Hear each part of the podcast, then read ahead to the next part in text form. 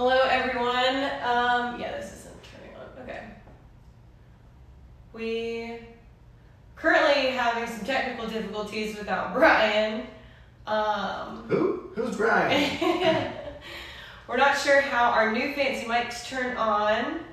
Um, That's his one job, Brian Shealy, the, the third member of this podcast, who's not here today because guess what? He had real work real in job. our Charleston, South Carolina office. So you've got Luke and you've got Hannah, and he might text us in if there's something I could try Google. obvious, or if any viewers know how to turn on these fancy blue microphones. That was always Brian's one job. So, Uh, um, hopefully you can hear us otherwise. And she's going to be Googling.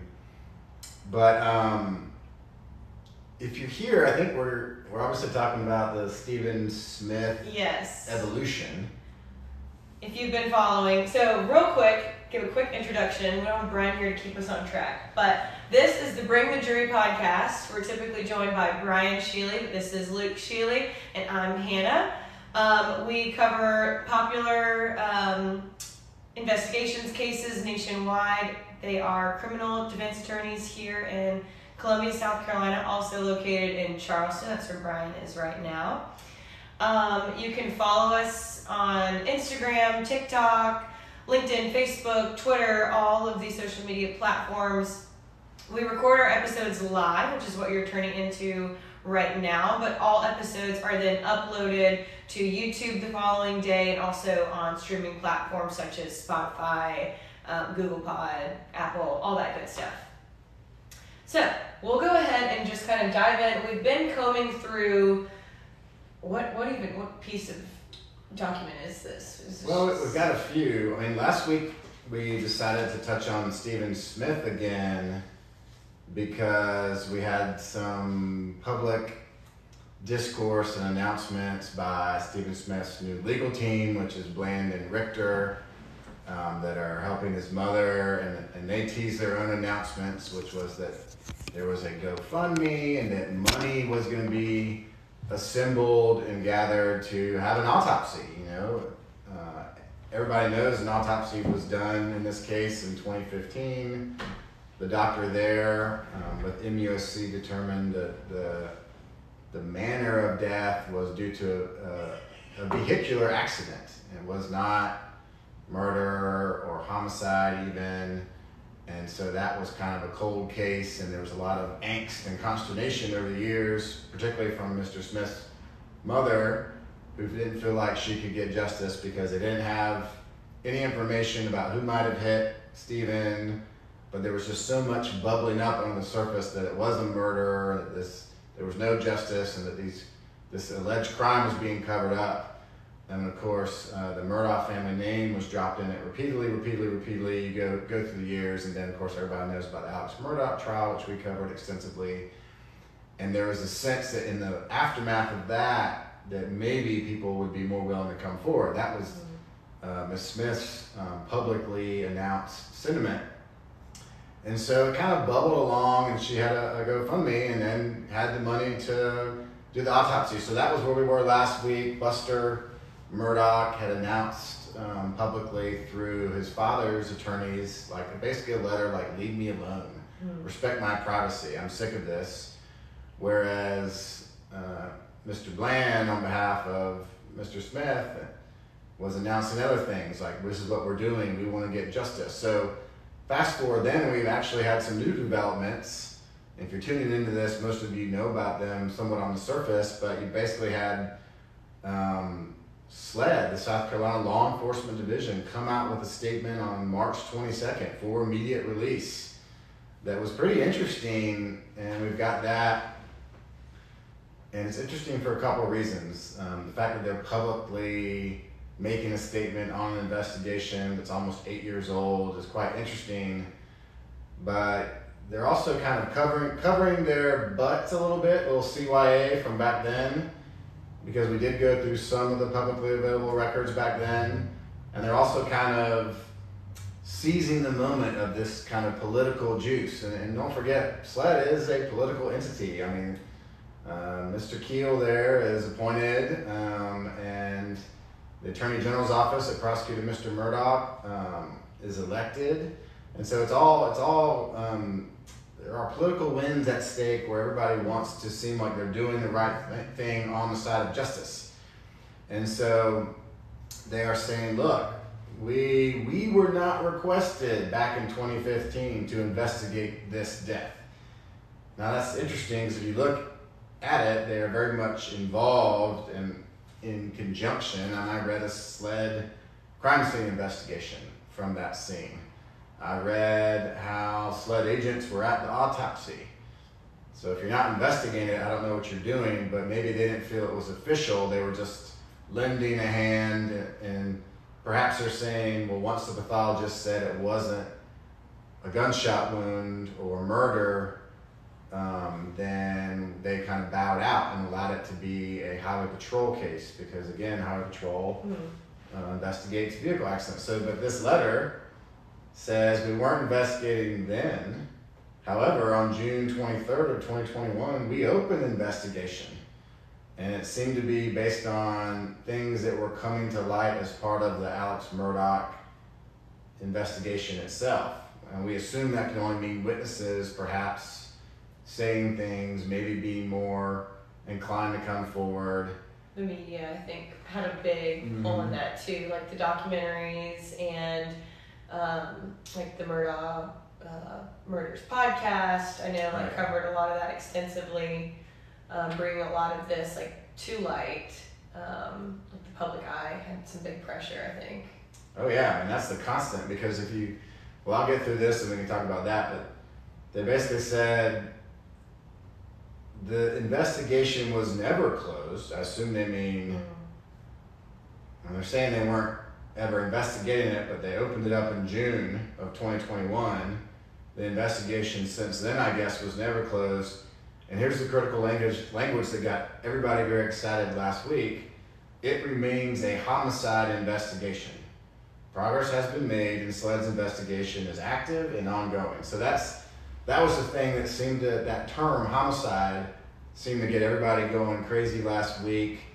Um, Mr. Smith's estate, his lawyers, really keyed in on that and said, "Wow!" And they did reference this personal phone call they had with with director of SLED, uh, Chief Keel, and that's kind of rare. And, it, and it, so we got a couple things going on. Yeah, yeah. um, but homicide is, is a very particular term, and we talked about it a little bit last week. And homicide does not mean murder. Okay, at least in the world that I operate in, in homicide is a determination that that medical pathologist will make because a coroner at the coroner's office, in conjunction with the pathologist, has to check a box about what caused the death, what was the manner of death. And by, by law, you have to decide whether something was an accident, whether there was a self inflicted wound, or whether there was, it was a natural cause. Did someone die of old age in their sleep? Did they die of a natural cause way before their time and it was just terrible combination of health or something they ate or drank. So there's lots of different things, but homicide, when a pathologist writes homicide, it means some type of intentional, unnatural thing. But that does not mean murder. Murder in South Carolina is the unlawful killing of another human with malice aforethought. So it has to be an unlawful killing, meaning not justified. And then you have to have this evil and depravity in your heart. You've got voluntary manslaughter, which goes below, and that's classic scenario. You find your your lover in home at home on your lunch break in bed with another person, and you lose control and you shoot them both. That's voluntary manslaughter. Again, requires a mental state of the heat of passion. Um, and then you've got something called involuntary manslaughter, which is like a recklessness that maybe was legal but was reckless. And so none of that is really what this means, but it does mean something intentional. But that word is, is very, it has a meaning. And it does mean not a accidental hit and run. Because even a hit and run, if that was that was what the Smith family had for all these years, was that perhaps a vehicle struck Mr. Smith Maybe it was a logging truck. Maybe it was some other truck. Um, and there was no intent involved. Obviously, if you hit somebody, presumably on the side of the road who's walking at night, but if you know you hit somebody and you leave, well, that can become criminal. That Mm. intent of leaving a scene of an accident becomes criminal, even if the accident wasn't. So, but you can't tell what someone's intent is until you find who that person is. But the wild part originally was that Highway Patrol very much, and even the coroner, who again probably is not medically trained, thought on scene that this was a, a gunshot wound. So that was the battle that happened all those years ago, which is why for SLED to come out, and didn't, not only did they just come out, they named this doctor. and and you know, and we can take questions, and I want to hear Hannah's perspective, but you know, this is a medical professional who's highly trained, skilled, who does autopsies for a living, and, and all of you that may be interested in this case followed the Murdaugh trial, and you heard from two pathologists, and some of the and they got they get quite prickly when they're attacked because they have so much training behind their opinion, and so I mean, this people, the world is basically saying she's either incompetent or somehow in cahoots, and those are real dangerous, dangerous things to allege. So, um, you want to touch on that or anything Yeah, else? I mean, reading kind of reading through those documents, she does Dr. Presnell or Mhm. Presnell. Um, she does seem to get really defensive and almost annoyed at them kind of questioning her, asking, you know, could this have been done with a bat and a moving vehicle? And then she like puts it back on them. I know we kind of touched about this last week, but well, did you find a bat? Or you know, that's really claiming that that's their job to discover if there was foul play or any extra evidence. All she can really do is examine what's in front of her. Um, and I'm sure there's a lot of liability there. She can't just jump to some conclusion that's not there. But, you know, the wound is a little suspicious. I've got a lot of questions about it, um, especially that Stephen, the, the hole to the skull is above his right eye on his forehead. And so, you know, whatever impact he took, he took it head on, like watching it happen, which I just think is, Maybe. I just don't, well, I mean, maybe, I guess. Um, I mean, well, I guess it makes it hard for me to believe that it was that he just watched a car, I guess, like come and hit him. Um, if that's, you know, I know there's multiple ways to skin a cat, I guess, Right. but um, Well, Yeah. it's hard to say, and that's why these doctors get receive a body. I mean, they generally kind of get some information, found him on the road, or found him in a pile of blood. You know, so they get some information, and there are law enforcement is there, so they do receive something, but they have to make their own independent medical judgment. The thing that they never really know, and that they're not part of the the story to tell is the mental state. If they determine something is homicide, clearly a gunshot wound, unless it's self inflicted, they will always say that's homicide. But they don't know the mental state of the shooter. Again, whether it's malice in someone's heart when they pulled the trigger, whether it was completely justified, whether it was this excited heat of passion. They, they don't have any dog in the fight on that. They just tell you what's their best guess. Sometimes it's just blunt force trauma. And because her opinion was because Mr. Smith was found on the road, it likely was a vehicle accident. So mm-hmm. that that really just put these personalities at odds between Highway Patrol and Dr. Presnell, and we've obtained, which lots of people have, just the full MATE report, which is a multidisciplinary accident investigation team. This is everything Highway Patrol did um, that was pursuant to a FOIA. And you can just see the fact that investigator Proctor at the time is just not satisfied with this. He's having what he writes is a heated conversation. He notes the doctor's negative tone, that he that she was unhappy to even receive him because she was so busy. That she, in his words, uh, she basically called him a liar and said that he had never spoken with the coroner Washington. So it's just very loaded language here. And he's clearly frustrated. And he's writing this down knowing that this could be reviewed by anybody and everybody one day. And again, he's suggesting, well, could it be with a baseball bat? And she's like, I don't know. Did you find one? And he's saying, well, what if someone held a baseball bat? And she's saying, I guess it, anything's possible. So, you know, she's really not trying to feed into any kind of theories other than what she's got. And again, we talked about it. I mean, troopers, highway patrol, are trained very well in accident cases. So you, they probably are cueing into the fact that they don't see evidence of, let's say, a broken tail light or glass, or, I mean, they do mention a little bit of road rash regarding his injuries. So, um, but they don't believe, they think something's up, but largely because when they just put their eyeballs, their non medical eyeballs, they think, as well as a, an original EMS member, that looked like a gunshot wound. And so that just gets everybody in a tizzy. but gunshot wounds have to have either an exit wound, and if there's no exit wound, and an exit wound will look very particular, and if there's no exit wound, then you're going to find a projectile in there or fragmentation, and that just wasn't there. Yeah.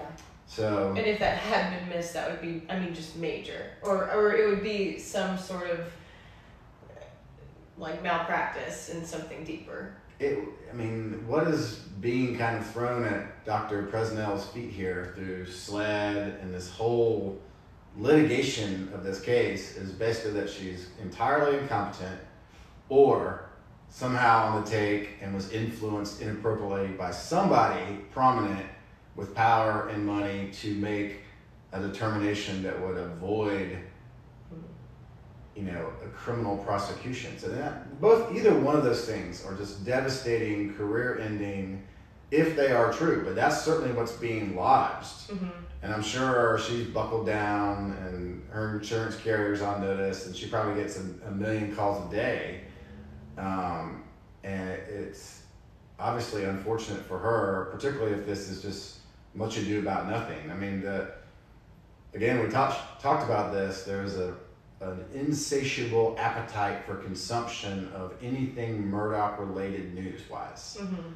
And we looked through this report, Can be blinding. and the things that do mention Buster are essentially just the most uns- unsubstantiated rumors they try to track down, Mm. and it just comes to nothing. But there's also fingers pointed at other folks. Um, I mean, the, a name that I was unfamiliar with until I really read this was a, the adult, uh, much older boyfriend of Mr. Smith at the time, a guy named Mark Brickhart, who was we had never heard of. I had not heard of. Um, he was in his 40s. He confirmed that they were dating Mm. and that he gives a timeline the last time he had seen him. And there's just this remarkable exchange throughout this report about him giving kind of an inconsistent version and then ca- almost calling back. And he, he suspects foul play, though. Yeah. I mean, it's, he's, he's, it's kind of inconsistent, but he wants to let the cops know he suspects foul play, but he can't really say why. Then he gets a phone call. Well, so he he makes the police report for this, you know, obscene, harassing phone call that he gets from people in the Cayman Islands Mm-hmm. threatening to do to him what was done to his friend. And I don't think anything really else came of that. I mean, I don't know if they traced the phone call or It's kind of bizarre. And, just very bizarre. and maybe he is. Maybe rumors are going on and someone's threatening him, or maybe he doth protest too much for any Shakespeare lovers and he's trying to, again, embrace the fact that perhaps he's also a victim because he's in this gay relationship and hmm uh, much like law enforcement accused Alec Murdaugh of doing, they said that he tried to pretend he was a victim so that he could avoid his crime. So, but this was fascinating because he's all through this Yeah. and doesn't really have a consistent timeline. That sounds familiar. I mean, Right. this is like uh, I'm reading you directly from Proctor's report. interviewing a 40, a male suspect in his 40s who's supposedly the boyfriend of the deceased. He believes there was foul play. But his story was inconsistent, and he was asked to take a polygraph by the mate team. He stated he would do so, but has, that has yet to be arranged. So he's inconsistent, which was basically the until the financial crimes of Alex Murdaugh came into the trial against him, it was his inconsistency that put him, mm. remember this term, the, the circle of the investigation. And per SLED, you're in the circle as a suspect until you get yourself out of it.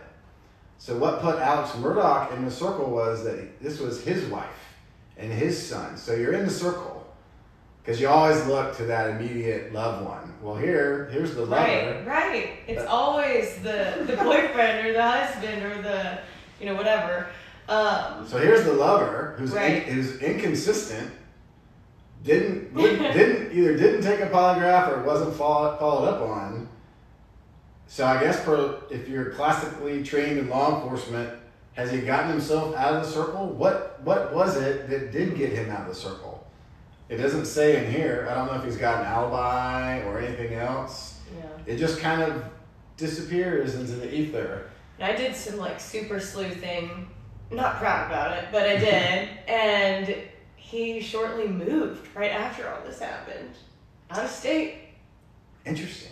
Very interesting, but we don't hear about And so, and we're not sitting here to point the finger no, no, no. at Mr. If, uh, uh, Mark, if you're watching, we're right. not. Uh, but we like, but I do like to point out when I read this 90 page report, I mean, there's way more evidence to think about the lover, the older lover who is inconsistent versus like random insinuation. There's about three different people put in here. Right. Just very randomly, straight from the rumor mill. Yeah. And one of those is the, the name Buster Murdaugh, and it, mm-hmm. but it's just like they Buster tra- and like his friend. Right. It's they, like they track that down. Well, here here's one. Is this the Bilo? Uh, they they try to track down somebody that got an argument at Bilo, and that just kind of didn't flesh out. Um, here's one that said a guy named Patrick Wilson told Sean Conley, told him that Sean Conley had struck and killed Stephen Smith. Um, he goes to talk to him. His, his stepdad said that Randy Murdaugh told him to call. Well, what is that? Is it because Randy Murdaugh was a solicitor at the time, and if you call him, he just says call the call the investigator, or is it something more sinister, such as right. he's trying to influence this somehow? I mean, it, it's hard to say. There was a rumor that a guy named Don Dontario Aiken had committed this crime with Buster. Mm-hmm. And so they go talk to Don Dontario Aiken. And he's the only one that seemed they seem to do a formal audio interview. And he talks a lot about how he he knew the victim, that he graduated um, from Wade Hampton High School. He played football. Mr. Smith was a trainer. Mm-hmm. And then they try to bring it kind of blended in with, well, how do you know any Murdaughs? And he's like, well, not really. I mean, he was like, I knew like the sister. It's almost right. like he and Buster weren't in the same grade or something. And then I think they even go on to ask him if he's friends with Buster, and he's like, I no, not really. I know of him. He, I know that he graduated with Steven, I guess that year. Right. And then they were like, Are you Facebook friends with him? And I think Don Terry Don Dontario was like, you know, I don't know. I'll have to just check my phone. So, I mean, I think it did turn out that he was, but you know, you're kind of friends with everybody you go to high school. Right. it and seems like. He basically alibis himself and says, "I do this job. I work yeah. hard. I go home. I, I, stay at this hotel during the week." And mm-hmm. so that turns to poof. I mean, we had. Uh, August 7th of 2015, this was the real kind of just nothing like Angela Carroll. I contacted Andrew, Angela Carroll in reference to Stephen Smith's death. Information obtained from Stephanie Smith states that a boy named Brendan asked if Stephen and Buster had ever had any type of relationship. So when, when they talk to Brendan, they do talk to Brendan. And he just says, look, that's just what I heard. It's just pure rumor. just pure rumor. and so you you have to commend them. They have to check down a lead, but for all the momentum this case has Mhm. gathered, with clearly one public target in mind, Right. it's really kind of unsettling.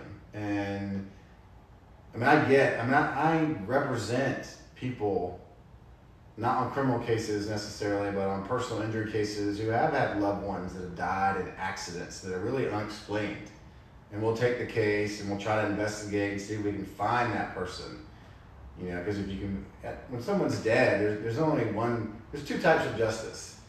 You get a criminal charge and they're held accountable, or it's a pure accident and you know, it doesn't ever bring that person back, but money is the only way our society makes people whole through accidents by get collecting money through insurance. So, but I have I have clients right now who just can't, who are unsatisfied, who feel like, you know, I'll get a, an, an accident report that says their own son was at fault for his part in the in the accident, the vehicle collision, and they just don't want to believe it. Um, and I try to find another answer. Sometimes I can, and sometimes I can't. And those are, no one should have to lose their family member, but it, it, it can drag you. And also, sometimes those are very tough questions that law enforcement has to have with the family. But in this particular case, if Alex Murdaugh had, had never been prosecuted and had never been convicted, would we even be having this conversation? Exactly. We had some good questions too that I think kind of speak to this. So, one, who do we think killed Stephen? No clue. No Uh, clue. No idea. Um, and then kind of follow up why were Alex or Alec and Randy at the scene when Steven's mom, you know, why did they show up? And is that suspicious? But I think, you know, they were uh, pers- personal injury lawyers. And also, you have to consider how small of a town this is. Um, my dad is a criminal defense attorney, and a, a lot of my friends, like that I went to high school with, would like knew my dad or would reach out to him or like you know. And we were in a, a much larger city, a very large high school. My graduating class was seven hundred. Keep in mind, this high school that Buster and Steven both graduated from was like 400 students, the whole schoolhouse. So their graduating class is super small and it's from a small town. They've probably been going to school with these same kids, knowing these same families for years. So, you know, when something like this happens, I don't know that it is super suspicious that they show up um, to kind of lend a helping hand also with their skill set. Or, you know, we, we did hear how generous and you know helpful at times the Murdaughs are were. Um, so I don't know if that is super suspicious. I mean, can definitely see where it, it is unsettling, and certain things maybe have been twisted to be like, you know, why are they asking to take this on free of charge and that sort of thing. But it is a very small community. Yeah, and I didn't see anything referencing that in the Highway Patrol mate report, but I did see some earlier reporting about that. But it also said that, um, if I'm not mistaken, that Stephen Smith's father was a personal injury client of the the law firm at the time, and so you know, sure, you go in there the guys of small town, and, and maybe that's truly for a client. You might want to go down there and see what's going on. Maybe you hope for the new business. Maybe you're just Mm. small town stuff. But um, but you know, it seemed to be really just. It wasn't like the allegation with the boat crash case where. You know, law enforcement was very happy to say, you know, Alec came in there influencing witnesses with his badge hanging out of his pocket and trying to get some benefit about shaping the direction of the investigation. It seemed to be very much, from what I read, after the crime scene or the scene. You know, we get so used to calling things a crime scene, but if it was an accidental impact or something like that, it's not a crime unless you, unless you knew you left, um, that you hit something. But so I don't know that they can really make much out of it. Um, I did come across a letter as well that that Mrs. Smith wrote to FBI headquarters back in 2016. Did you ever read that? I don't think I got to this part. Um, and you know it's a real cry for help. And this is basically when nothing's happening, and she goes out on a limb and basically directly accuses the Murdaughs of basically being involved in a nefarious way, that she's alleging that she, she needs help because local authorities can't do anything with the powerful family. And I don't know where, I mean, I see all of her calls to law enforcement in this log, all through throughout this time. And other than just the rumor, mm. you know, I don't know where she gets a lot of this because I would think that Highway Patrol would put it in here, but she's talking about calls coming from solicitor Randy Murdaugh offering to help, him being a kind of liaison. And again, this is, you know, what they would call, well, this is this is the former solicitor, Alex's dad, um, and that he kind of was. They were acting surprised, and why would he even call? And then he stopped returning calls, so they kind of cast some suspicion on that and they were approached multiple times by peers telling her that the nephew, nephews she puts, were responsible. And so, of course, we're getting here to Buster. But mm. if you're going by this police highway patrol MAIT report, it's just, yeah, you get that call, but they track it down. It's just like there's nothing to it. So she's writing the FBI about that very thing.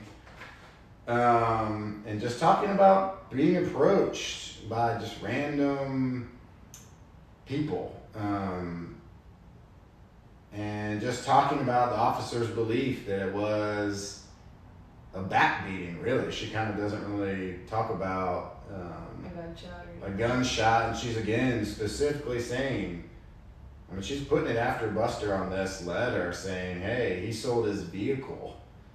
Um, we think that's suspicious. We need his vehicle because his vehicle could be a crime scene. Um, and it's really the type of stuff that just goes out there. And, you know, so it goes on and on. But they, they outright say, we believe Solicitor Murdaugh's influence extends to the pathologist, Dr. Erin Presnell of MUSC. Um, that's a bold that accusation. Is, yes. And so she wrote in a letter to the FBI, and she's distraught, and she's grieving, and she's looking for answers.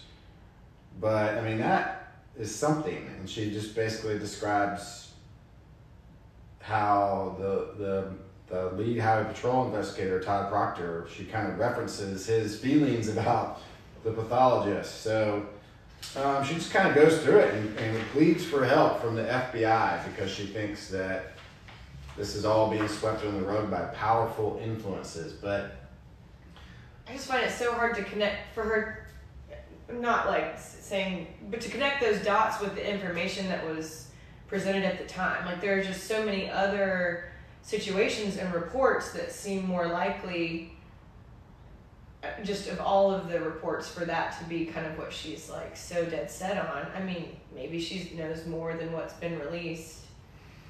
And I mean, I see that they could they I mean, look, yeah. I mean, that's we could talk that into into the ground, but it's just from my perspective, you've got a lot of grief, and grief is always looking for mm-hmm. somewhere to end. Yeah. Someone that needs to be held responsible. Um, and again, there's only two ways to do that. You either find evidence of criminal action and get that person charged, or you figure out who did something recklessly, negligently, and try to hold them responsible through money. Um, in this case, I mean, I'm very curious. You've got public statements about whenever this new autopsy occurs, you know, SLED basically being there, you know, observing.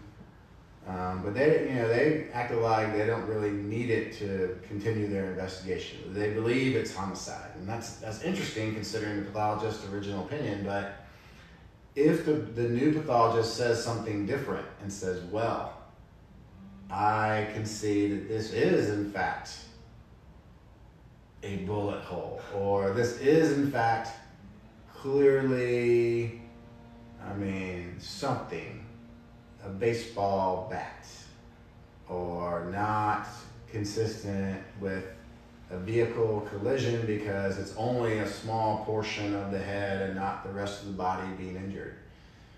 then it's, it's really kind of game on. But guess I mean it's already game on in terms of a, an appetite Mm. By lawyers and by law enforcement to find someone to blame, hold accountable, persecute. I mean, if you think about our history as a nation, we can't always be proud. I mean, back in the Salem witch trials, there was an appetite Mm. to burn young women at the stake for the belief that they practiced witchcraft. And it was appetite of the public, it was the appetite of the authorities, and it spread like wildfire. Um, and of course, no one was practicing witchcraft, and it's what we call a witch hunt. So, Yeah. is this a witch hunt? I'll leave that to the viewers, but I think there's a, a big argument to say yes. Mhm. Um, the young man, Mr. Smith, is dead. The question is, was it an accident? Was it something like a hit and run where somebody should have known they hit hit a human on the road? And again, I don't know if I've told this story before, but I once represented a truck driver on a hit and run death. I think I've told this story, but he he was pulling a U-turn at night with a heavily laden trailer, and the very and so he was doing a tight U-turn where it was so tight that his whole truck is just vibrating as he turns very sharply, and somebody plowed into his back rear tires on his totally full, heavy truck. He didn't know he was hit. Um, he goes, he just keeps driving after that turn, makes about a, goes about a quarter mile, and sees his back tire is on fire. Oh, And he wow. immediately calls 911 and says, Oh my gosh, I think I hit somebody or someone hit me. I'm going back. And so he goes back. He's the first on the scene, and Highway Patrol arrives, and the guy's dead. And he was charged with hit and run, you know, death, which is the most serious hit and run crime in South Carolina. And we ended up winning the case because it was a, I called it a hit and return. It wasn't a hit and run because that, that's what's criminal. It's not criminal. He was guilty of making a, an unlawful U turn. And ultimately, his trucking company would have to pay a bunch of money to that guy but and his family. But the criminal part of it wasn't there because he returned as soon as he realized it. So the question is if this is a vehicular case where somebody hit him because he was walking at night, I mean, how do you determine whether there's a criminal element to it? Whether someone knew they hit? I mean, they in this MAIT report they talk about exploring a logging company that was close by on that road, just to see if maybe one of those logging trucks, if there's any evidence they could find, that hit, and they really couldn't find that. But I've got a case right now where a logging truck on video had this huge branch that would be easily enough to kill a man if you were driving by. In my case, it knocked the the the side mirror off my guy's vehicle as it passed, and the trucker never knew about it. And my guy chased him down and said, "Hey, what's going on?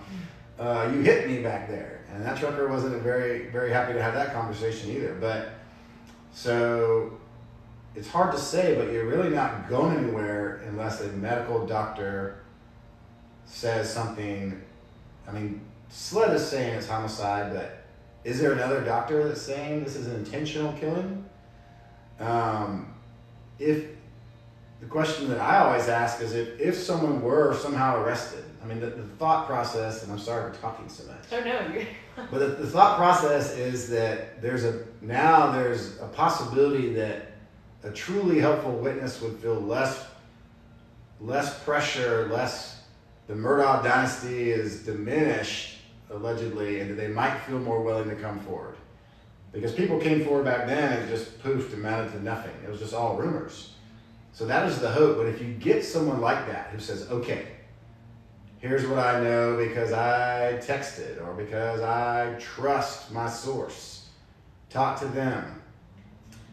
And they say it was a homicide, but your medical doctor says it wasn't. And where do you go from there?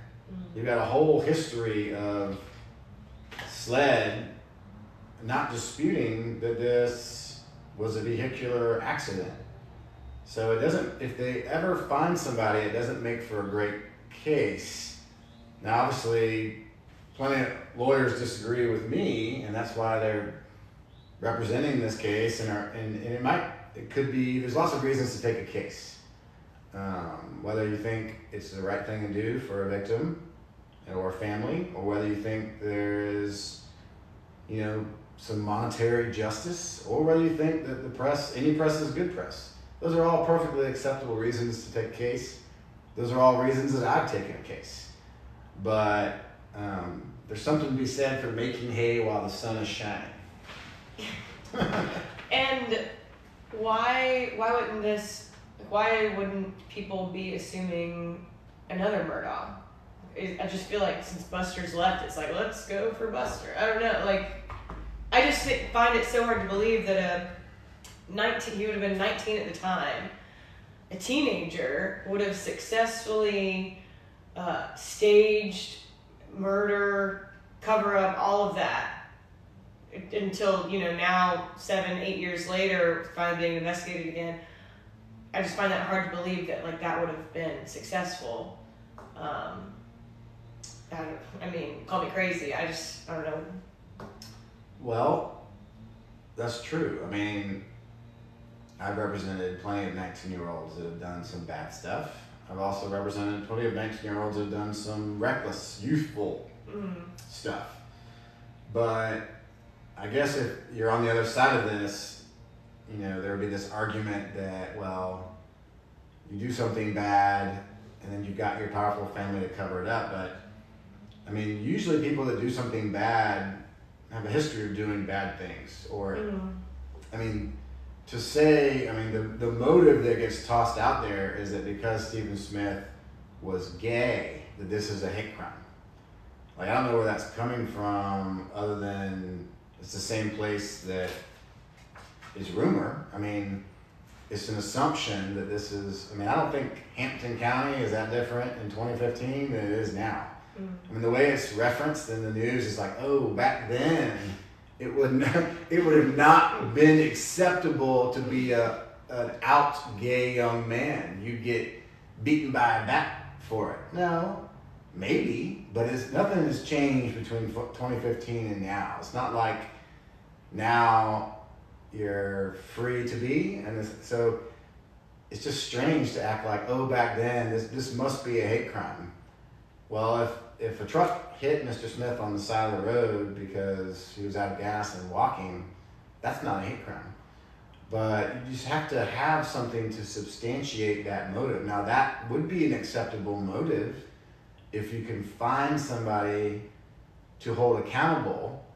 Sure, there are plenty of bigots out there that do things for hateful reasons, whether it's race uh, or any other reason reason to be a bigot. But so it, it would be anywhere in the South, it could be anywhere in the North, but just give it to us, prove it, don't allege it, because otherwise, I mean, you are really defaming somebody. Yeah. Um, and, yeah. and that's why uh, Buster put out that statement last week, I believe it was. So, I mean, I'm surprised that he hasn't mentioned that before with like Netflix and HBO because they do mention his name in relation to Stephen Smith as well and maybe there's something there.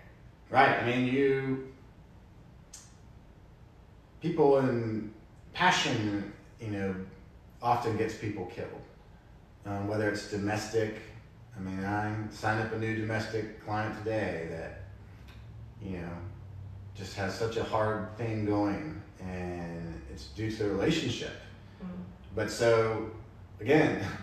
at least per what we heard from law enforcement in the Alec Murdaugh trial, you know, I'd be very curious how the boyfriend got himself out of the circle of suspicion. Yeah. Um, because that's who you look at. I mean, if it's High Patrol definitely thought it was foul play, but they didn't seem to look at the much older boyfriend very hard. No. no, not really at all. I mean, they looked hardest at the pathologist, as far as I can tell, and just really disagreed with her. But um, but it wasn't like they dropped the case. I mean, they still kept.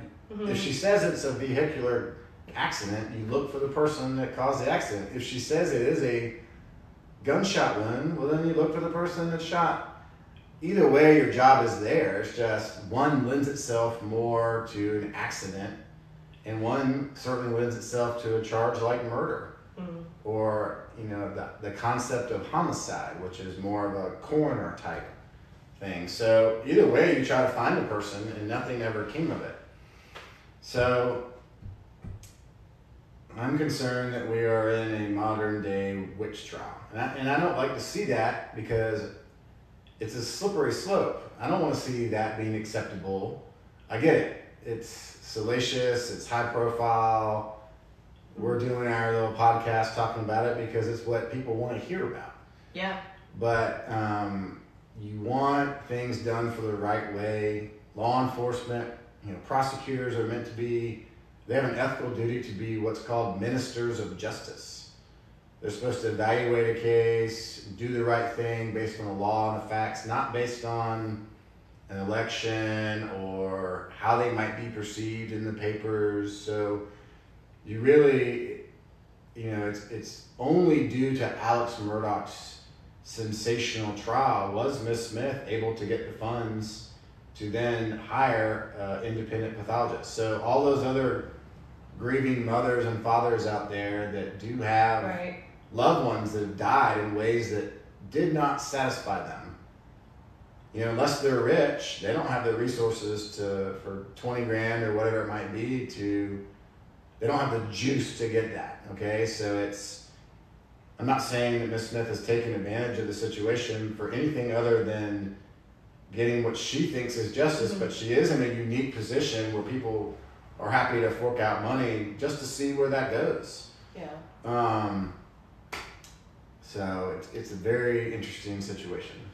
And I, you know, I hope that if there was foul play, that Stephen Smith and Sandy do get that closure and that justice. Um, but yeah, just interesting how we got here. Um, And, and at the expense Yeah, of somebody that you know we don't really have any any information yet, like or any any evidence that really puts Buster there, or you know, so Mhm. you know, I'm all for Stephen Smith getting justice in this case getting more attention since it's, you know, deemed unsolved. You know, I think there's a lot of cases out there and other podcasts like Crime Junkies have to do a great job of highlighting those those cases and putting them on the map. But throwing Buster, I think, in the mud prematurely is just not not fair. Um, no. yeah. But one thing that I did find to be interesting, and this was maybe the first time I heard of it today, there was a rape kit ordered like within 13 hours of the discovery of the body. Um, and then I didn't hear much, if anything, ever came of that. So, you know, initially, people who responded to this, I guess, viewed this uh, not as a hit and run, and then later kind of called that off? Or is that normal practice? Are they just kind of checking all the boxes? What do you have experience with? I usually see that in actual sexual assault allegations, but I think be, probably because this was so, they didn't have a clue to who. I mean, clearly, High Patrol and local law enforcement didn't think it was a vehicle case. Mm-hmm. So they thought it was a gunshot or they thought it was some kind of assault. So now it wasn't, there's no evidence of sexual assault. But if you, a, a typical rape kit would tell you perhaps who Mr. Smith may have been intimate with by hair or fluids. And that's basically kind of like, well, who's he been around recently? Who, you know, if it's, if you take that sample. I have no idea whether it was tested. You run it through CODIS, and let's say it pops up to a guy who's got a just got out of prison for kidnapping, um, and has posted online from prison about how he hates gay people. Then, well, that would be quite a lead. Yeah, that would Um, be quite a lead. So that's probably why they did it. Um, they also bagged his hands for gunshot residue, Mhm. um, which would tell you whether he had been around a gun that was being fired. If you know, I think I don't know what the results of that are, but it's not in this. But I know that they got that sample and they would have done that right on scene when they thought it looked like a gunshot wound. But it would be quite interesting if he had gunshot residue on his hands and let's say some defensive wounds, but then you've got a pathologist saying it's not a it's not a bullet wound. Well, then you know his hands at least are in the presence of a gun being fired and could get some of those particles. So that would be interesting, but I don't know the evidence of that.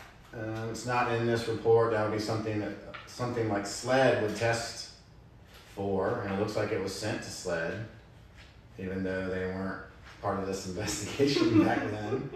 Um, so it's fascinating. I mean, Yeah. I mean, I'm looking at.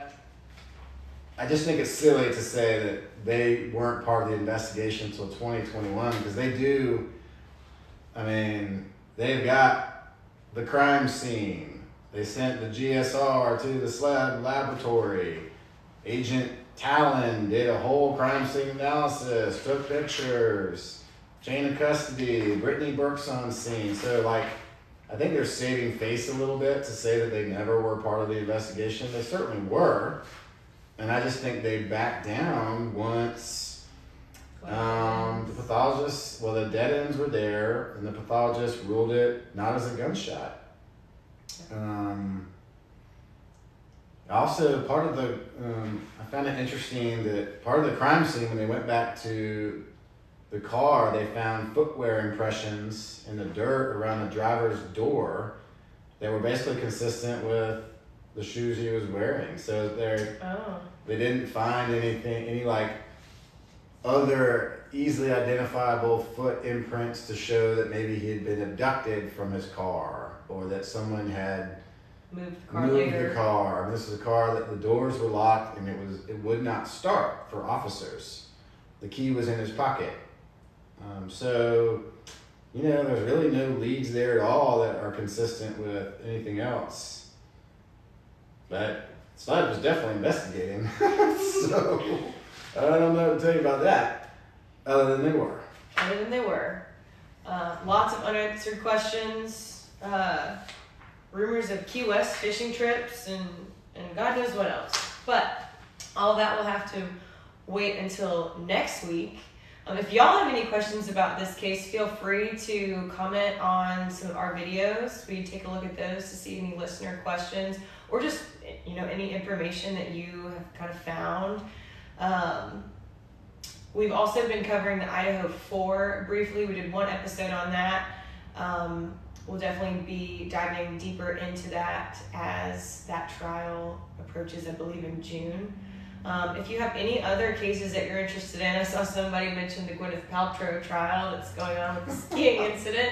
Um, that may be a quick little blurb. Uh, Um, um, but yeah, if there's anything else that you guys are interested in or want to learn more about, feel free to let us know. Send us a message, um, comment on the videos, however you want to get in touch with us. But that'll be it for tonight. For I guess this was part two of our Stephen Smith coverage.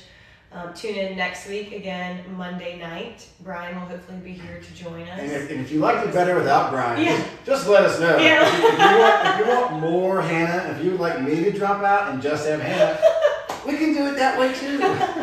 so, Please don't do that. I don't know what I'm talking about. Um, Alex Baldwin trial. I don't know about that. oh, that's interesting. The, oh, oh, the, the, gun the that was loaded. set. Yeah, we might have to cover that. That's fascinating. That is. He did get charged with involuntary manslaughter. oh gosh. Um, we might have to take a look at that. Okay. Maybe we'll do like a we'll do like a Gwyneth and Alec collab uh, podcast. That'd be really interesting. Um, enjoy listening to y'all. Thank you so much, Smiley D84. We appreciate it. Um, catch us next week. Feel free to like, subscribe. If you missed any part of this episode, the full episode will be posted to YouTube tomorrow, as well as just the audio to like Spotify and anywhere that you get your podcasts. So, thank you guys so much, and we'll see y'all next time. Thanks, guys.